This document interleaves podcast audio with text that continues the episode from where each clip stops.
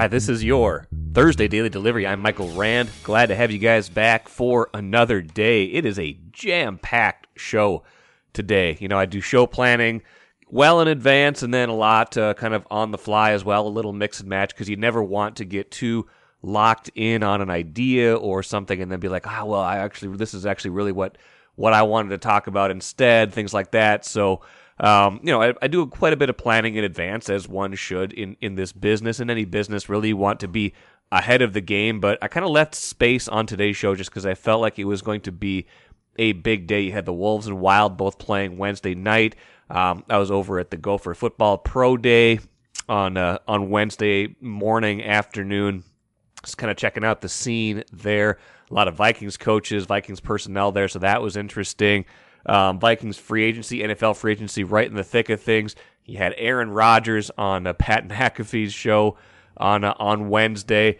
Um, I went over to Gopher women's hockey access as they prepare for the Frozen Four. They play Wisconsin tomorrow night in the Frozen Four up in Duluth.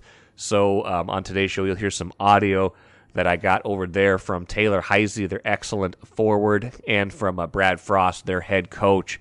So it felt like there was a lot going on. I didn't want to leave myself too boxed in on one main topic. So it's going to be a little bit more of a of a jumping around today. Not not so much focused on one thing, but a lot of little things or a lot of big things. Um, I guess that, that that I will want to talk about. So, like I said, we'll get to the Wild in a little bit. They had an eight five win, old time hockey kind of a throwback to a long time ago. It also throwback to last year when they won a lot of games like that. Um, almost had a goalie fight that game too. That was pretty awesome. Yeah, the Wolves with a frustrating loss to the Celtics. Got some Chris Finch post game uh, comments on that. Karl-Anthony Towns injury update, non-injury update. Hey, if i if I'm ripping the Wolves for not giving updates, I've at least got to give the update that they gave on uh, on Wednesday, even if it didn't tell us much. Um, like I said, we'll get to that women's hockey stuff in a little bit as well. Um, but first, what did I miss? Let, us start with the NFL. Even though they did not play a single down of football yesterday, the NFL manages to still remain squarely in that news cycle. Um, like I said, I was over at uh, Gophers Football Pro Day. A lot of their, you know, a lot of their top draft eligible players going through a lot of workouts for NFL teams, NFL scouts. I mean, the combine already happened a few weeks ago, but this was a chance for some of those same players, but also some of the players who didn't get invited to the combine to show what they've got in front of scouts. Um, interesting thing from that, I'm gonna get to a bunch of things from that, but interesting thing from that, like I said, a large Vikings contingency there. Kwesi Adofo-Mensah was there, their general manager. A lot of uh, other you know front office personnel was there. Kevin O'Connell was there. All three of uh, of the Vikings coordinators were there: offense, defense, and special teams. Uh, it's just kind of funny because it was you know the last day before the league year started before free agency officially began. You had this kind of two day window that started Monday where teams could negotiate, but you know Wednesday was the actual start of the new league year. So you'd see Kwesi go over and take a phone call at some point. It was kind of a sea of people, but you kind of had eyes on on people as you were over there. You see Kwesi go take a phone call. You're like, ah, is something going on? Something going down? Um, we'll get to the one thing that they really did do in a minute here, and they've got some news conferences here coming up. But it's just with an interesting kind of scene over there. I've been to a few Gophers Pro Days over the years. It had been probably a few years at least since I'd been over to one. Um, this was a much different experience than my past Gophers Pro Days. Um, a because the Vikings contingency there was huge, and that has not been the case in the past that I could remember. I, could, I, I was told, and I do remember from my own memory that uh, the Vikings have not sent such a large contingent in the past, especially during the Mike Zimmer era. There was not typically as much of a Vikings presence there on Pro Day. And it would, it would have been understandable if there wasn't on Wednesday, like I said, because there's a lot of going, you know, a lot going on right now with, you know, with, with what's going on with the, you know, free agency and stuff like that. But they were there. They showed up. They were there for hours on end, checking out the Gophers players, mingling, stuff like that. So that was kind of cool to see. PJ Fleck obviously was there as well. Um, and a lot of other people, um, you know, in that mix. A lot of other NFL teams, obviously checking out uh, checking out the Gophers. I think there was a rep from every team, if I'm not mistaken. So cool to see that. Um, part of that scene was kind of funny because I was, you know, it was about it was around noon, and I was like, "Well, this uh, the Pat McAfee stuff is about to start. I got to turn this on, check this out." Um, so I'm kind of of got an eye and an ear on both things, listening to Aaron Rodgers, and my goodness. Um, we're going to transition into Rodgers now. We'll get we'll get back to the one Vikings thing here in a minute, but Rodgers, my goodness. Now I get some, you know, people say I talk too much about Rodgers on this show. I don't know. I, I got to go there today because him on the Pat McAfee show on uh, on on Wednesday was just next level. Aaron Rodgers needing attention. It was it was unbelievable. It was an amazing performance by Aaron Rodgers.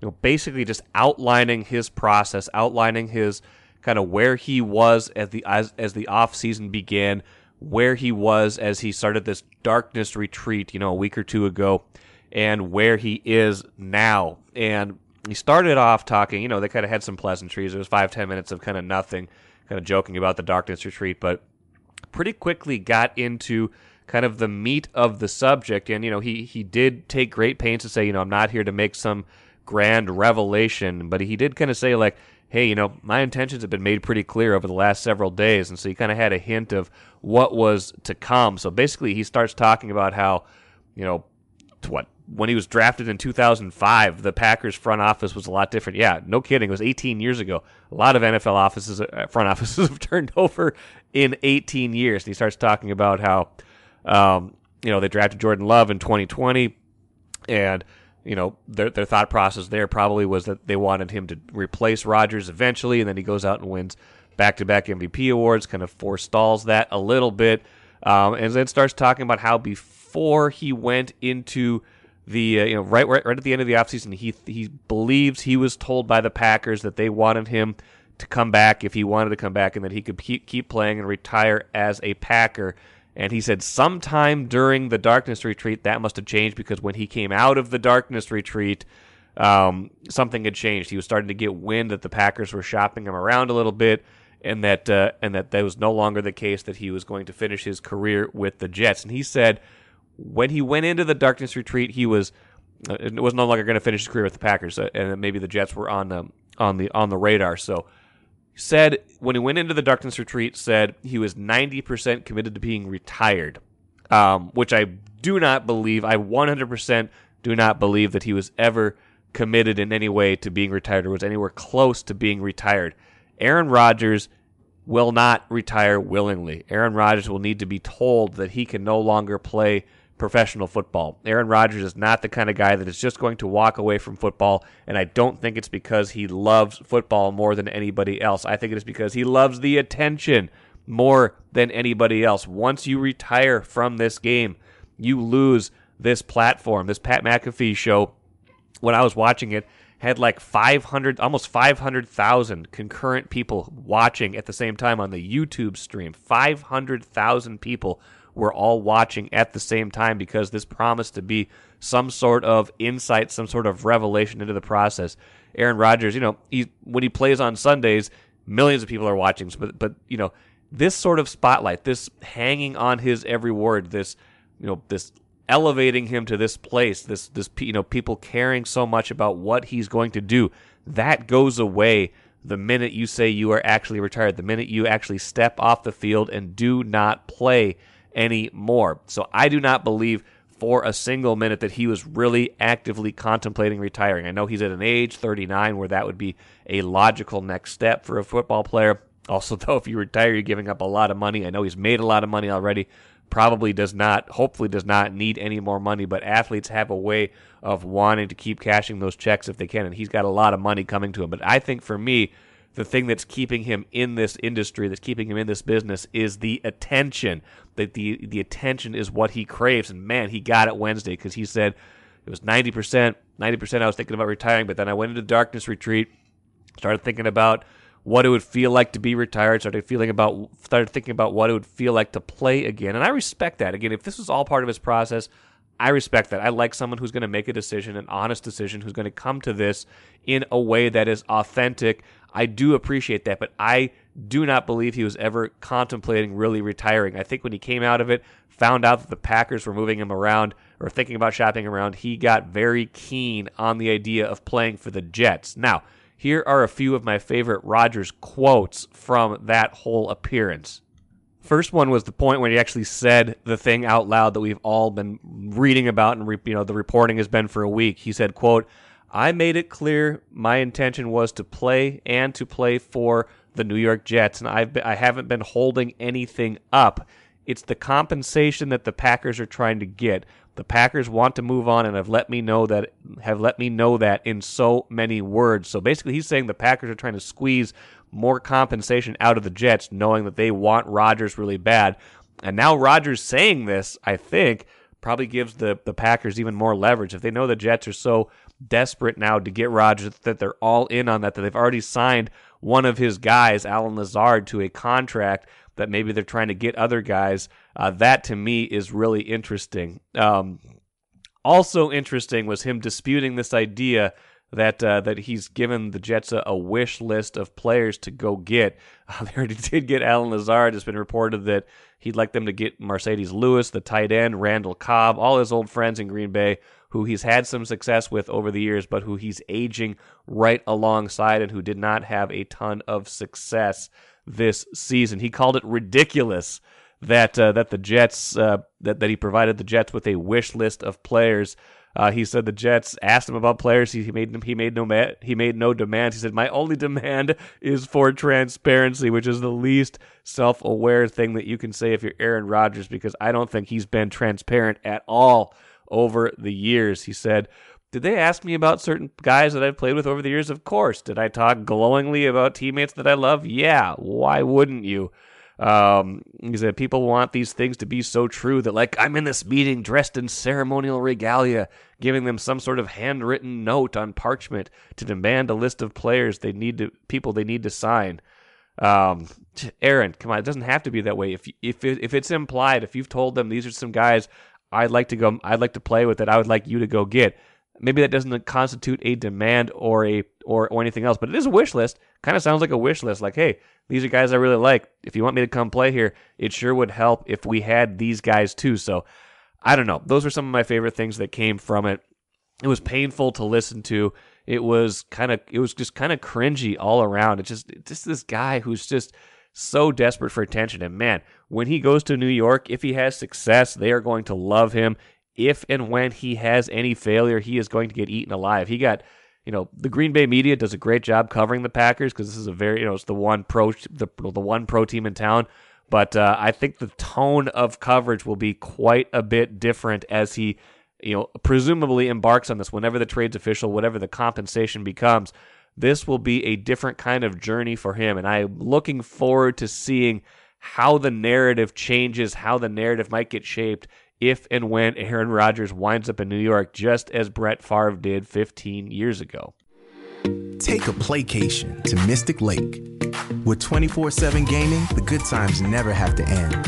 And you can satisfy your cravings at our restaurants and bars or relax in one of our luxurious hotel rooms.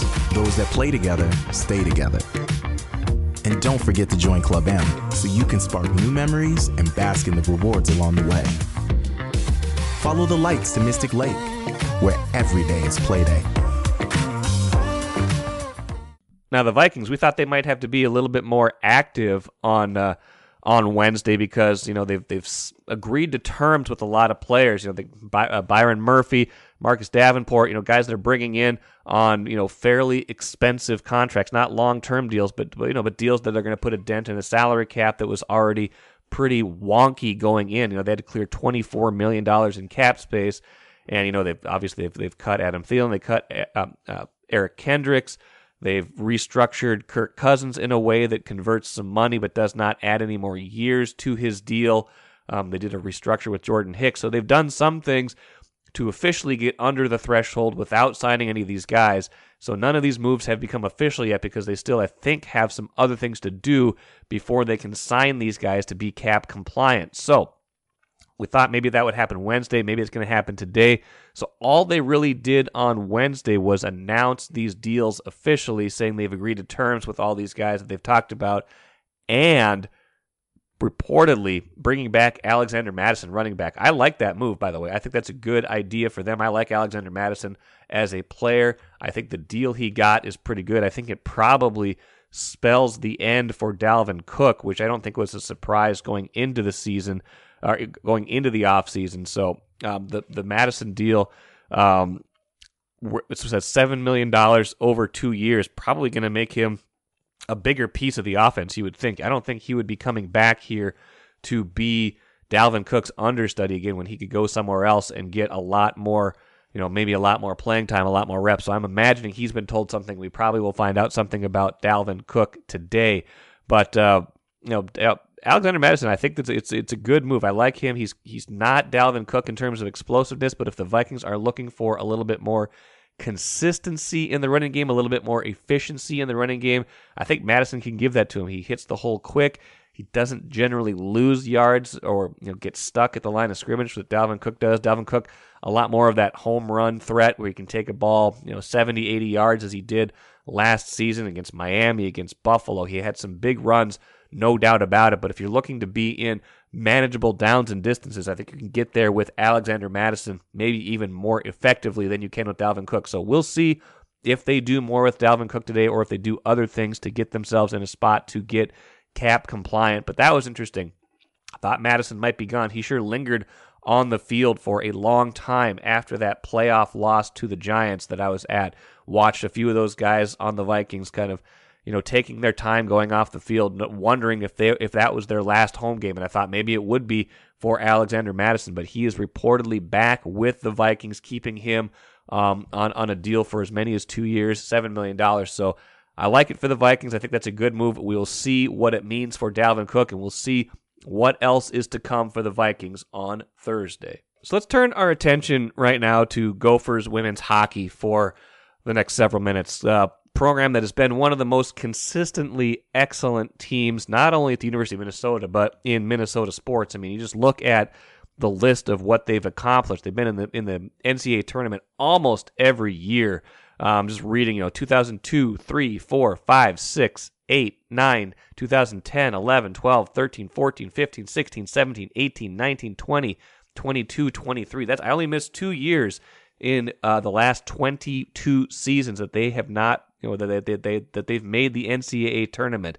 Uh, they've made tons of Frozen Fours. They've won seven NCAA tournament titles, including four of them in a five-year span between 2012 and 2016. But kind of like the Yankees, when there is a gap at all, when there's a, a stretch of time when they don't win, you start to notice it. And they have not won a championship since 2016. And until this season, they had not been to the Frozen Four since 2019 when they were the NCAA tournament runner ups. Now, there's only three years in between there. COVID played a big role in that. There's a lot going on there that's beyond their control. But even when there's a gap like that, even when it's been seven years since they won a title, when it's been four years, uh, you know, four year span since they uh, were in the Frozen Four, you start to take notice. So now that they are back this year with an excellent team, a really good team, um, wanted to wanted to push to shine a little bit more of a light on that on this show. So I went over to access their access period on Wednesday, their last time before they headed up to Duluth. I believe there's some more access up there today, and then the semifinal Friday against Wisconsin. Um, team they've played a whole bunch of times this year. I think they've played them five or six times already this season. But I wanted to know from a team that is so good, that is that has been so consistently excellent, how do you raise your game at this time of year? Is it a matter so much of you know trying to do more? Is it a matter of staying within yourself? Things like that. So I was really interested in um, in that subject. And Taylor Heise, well, you know, one of the best players in the country. She won the Patty Kazmaier Award as the best player last year. Was one of ten finalists again this year. Um, she was just tremendous talking about this subject. So I wanted to play some of that for you right now off of my question to her and some follow ups from the other uh, assembled media on Wednesday at Ridder Arena. Yeah, I think equality is resiliency. Um, I think playoff hockey can be a lot of ups and downs if you don't focus on the right things. I think for me, I always say you can control two things: it's your attitude and your effort. I can't control puck bounce. I can't control the ref, the roughing situation. I can't control if a puck hops the stick of our goaltender. Um, I think it's more so being able to let things go and know like if you don't play happy, you don't play like you want to be there, you're not going to win a playoff game. And I know for us, like knowing a lot of our opponents that are there um, and the opponent that we have on Friday uh, is is awesome. I think we know what we're getting, and if you give what I know, if we give what we have, we're going to come out on the positive end of it. But like I said, the resiliency factor, like if you get scored on, you got to bounce back. Um, I think some people can get caught up in if you're down, you're like, okay, this is my last game ever. And for me, like it's like, well, we got to come back. I don't want it to be my last game, so I'm not even going to think about that. Um, but yeah, for us, I think we're going to be really excited to just kind of come out and have a lot of fun. And when we ha- when we have fun and we're playing our game, I personally don't think anyone's better than us. If I'm ever nervous or anxious, I always say I'm underprepared. And for me, I never want to be underprepared for a moment. And I know I'm not for this. I have prepared for the past five years to be here and every day in the summer when we wake up at 5 a.m to go skate like teams don't do that and we do. So i think for us it's more so like we're not underprepared so we shouldn't be anxious. You can have butterflies but like we have prepared to be in this moment and like we're ready. Um, i think for me like i try to exude that confidence not cockiness. Like we deserve to be there but like so does everyone else.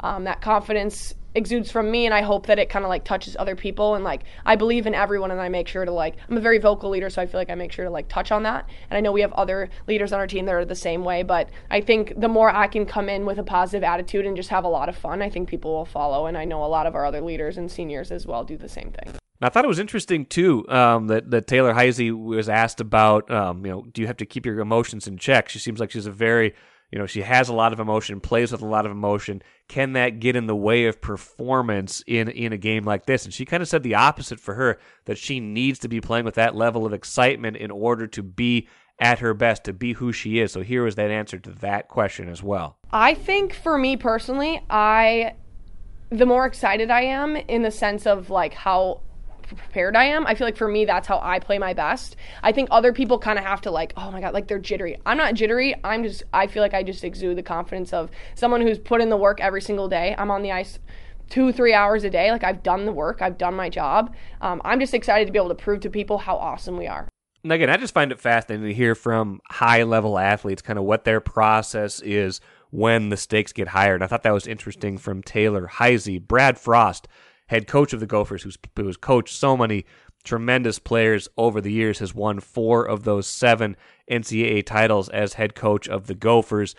Asked him kind of the same thing. What is it? What does he look for, or what has what has he seen over the years in players who are able to elevate their game or to play their best in these moments? And here's what Brad Frost, head coach of the Gophers, had to say about that. Well, it, it's one thing to perform in the regular season, right? And uh, um, but the best players have to be your best players. Um, but in saying that, your role players, or maybe your third line, or or your fifth and sixth D, or whatever, they have to make an impact as well. And I think that's been one of the strengths of our team team here as of late is our third line uh, with Madison Kaiser, Savannah Norcross, and and Peyton Hemp.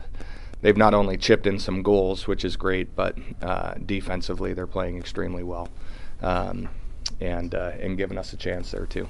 So again, Gophers versus Badgers Friday night up in Duluth might be a little bit of a trick to get there. A lot of rain, snow expected in the next day or so. Um, Duluth, um, you know, the, the pathway up to Duluth is supposed to get more than we get here, so we'll see what happens with you know how many people are able to get up there to watch this. Hopefully, you are able to get up there if you want to and check this out because that semifinal, this whole Frozen Four, should be awfully good up in Duluth. Let's finish with a bit of an extended cooler today. Uh, Wolves and Wild both in the cooler today. Let's start with the Wolves.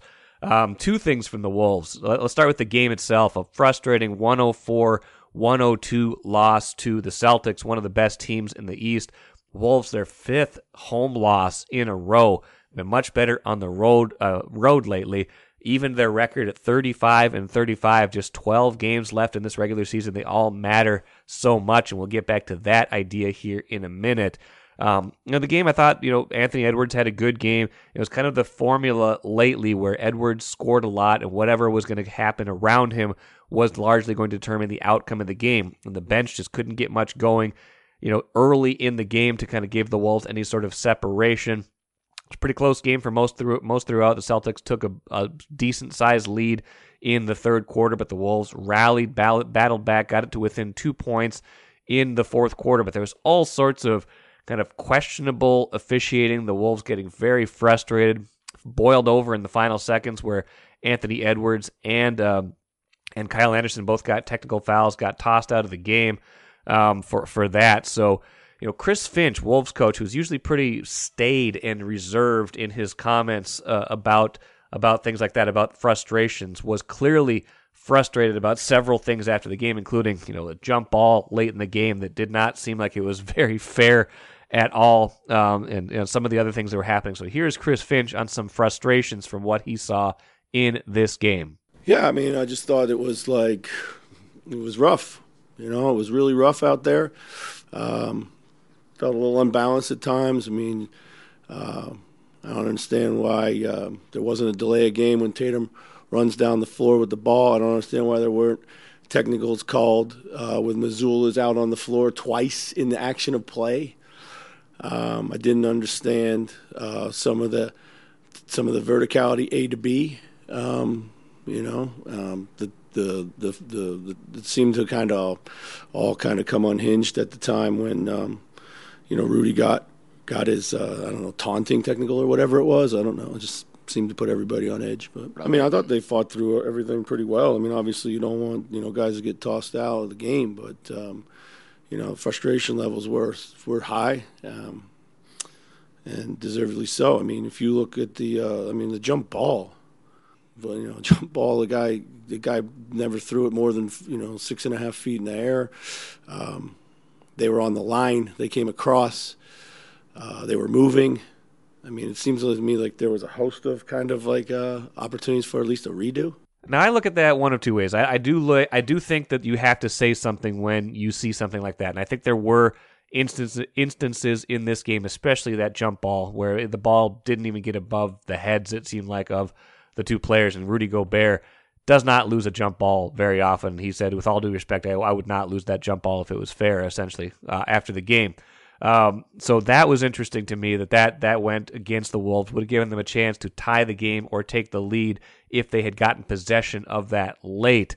Um, you know, some of the other stuff is probably neither here nor there. Some of the physicality, yeah, I get that. I, I think overall the Wolves are showing a little bit of their frustration at the end of this season, just kind of the the grind of an NBA season, trying to get kind of get over this hump. They've been so you know right near 500 for so long this season. That can be a tough place to get if you don't feel like you're gaining any ground, if you don't feel like you can get the traction you need. And, you know, frankly, part of that traction is still missing Karl-Anthony Towns. And that's the other piece of what I want to talk about. The Wolves did give a Karl-Anthony Towns injury update that came out uh, early Wednesday morning.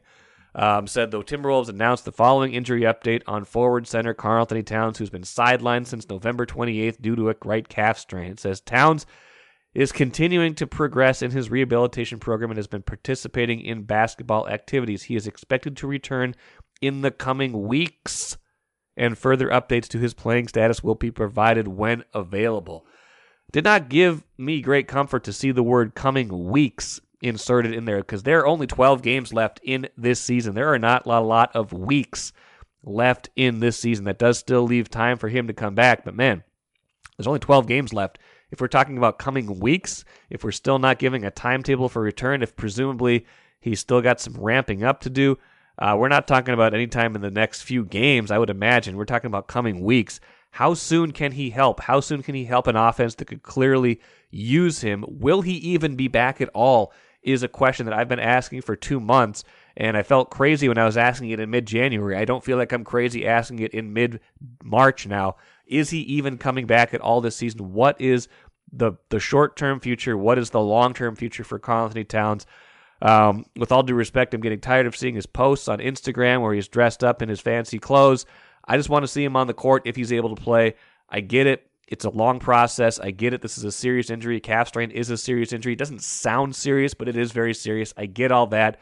I think the frustration of kind of the timetable and where we're at, even if we did get this kind of vague update, I feel like that's a, a piece of it that's, that's playing into all this. So where the rest of this season goes remain to be seen. I don't think the Wolves have a ton of extremely tough games left on their schedule. It's uh, you know some tilts kind of more road against home, but maybe that's not so bad based on the way they've been playing. All 12 of these games down the stretch are games they can win. So we will see if they're able to do that and who will be on the court with them to help that process. Now the Wild 8 5 win. My goodness. Uh, finishing up the cooler here. The Wild. Yeah, that was a, that was kind of a throwback to last season. And Dean Evason had complained, I think it was after their last game, that they'd been getting a little loose lately, and I don't think this was a tightening up at all. Um, an 8 5 win over the Blues. I mean, a win is a win. You'll take anything you can get, but uh, That was an interesting one. Marc-Andre Fleury almost getting into a fight with Jordan Binnington, the uh, the uh, Blues the Blues goalie who started scrapping after Ryan Hartman scored on him. That was quite quite the game. I guess the the overall takeaway of those the Wild gets points again for the 14th consecutive game, 14 games in a row. The Wild has either won or lost at the end of you know, one, lost after getting you know at least a point, being tied at the end of regulation. So that is quite a streak they're on. A lot of those games were 2-1, 3-2, so 8-5 certainly gets your attention. But however you do it does not matter. The fact that they did get it done. Um, and now are just one point behind division leading Dallas. That tells you something. That they're able to score this much without Kirill Kaprizov, uh, by the way, is also interesting. So we'll see where that gets them for the rest of the year. I'm sure Dean Evason would love to see them tighten things up a little bit, but you know what? He's not going to argue with any of the results, and neither am I. That will do it for today. Special fun coming up on Friday's show as well. I'm sure we'll have tons of Vikings talk, but uh, Chicken Finger 69 of Twitter of the Sportive Podcast, who's joined me several times, will be on. We are going to reminisce about the 2012 uh, WCHA Final Five wild combination on St. Patrick's Day when it was 80 degrees on a Saturday in St. Patrick's Day when those two events were going on. It was maybe the greatest day of hockey in St. Paul history. It will stand in stark contrast to the 20 degrees we're going to experience on St. Patrick's Day this year. So hope you will enjoy that on Friday's show in addition to so much else. That is it for me today. I'm Michael Rand, back at it again tomorrow.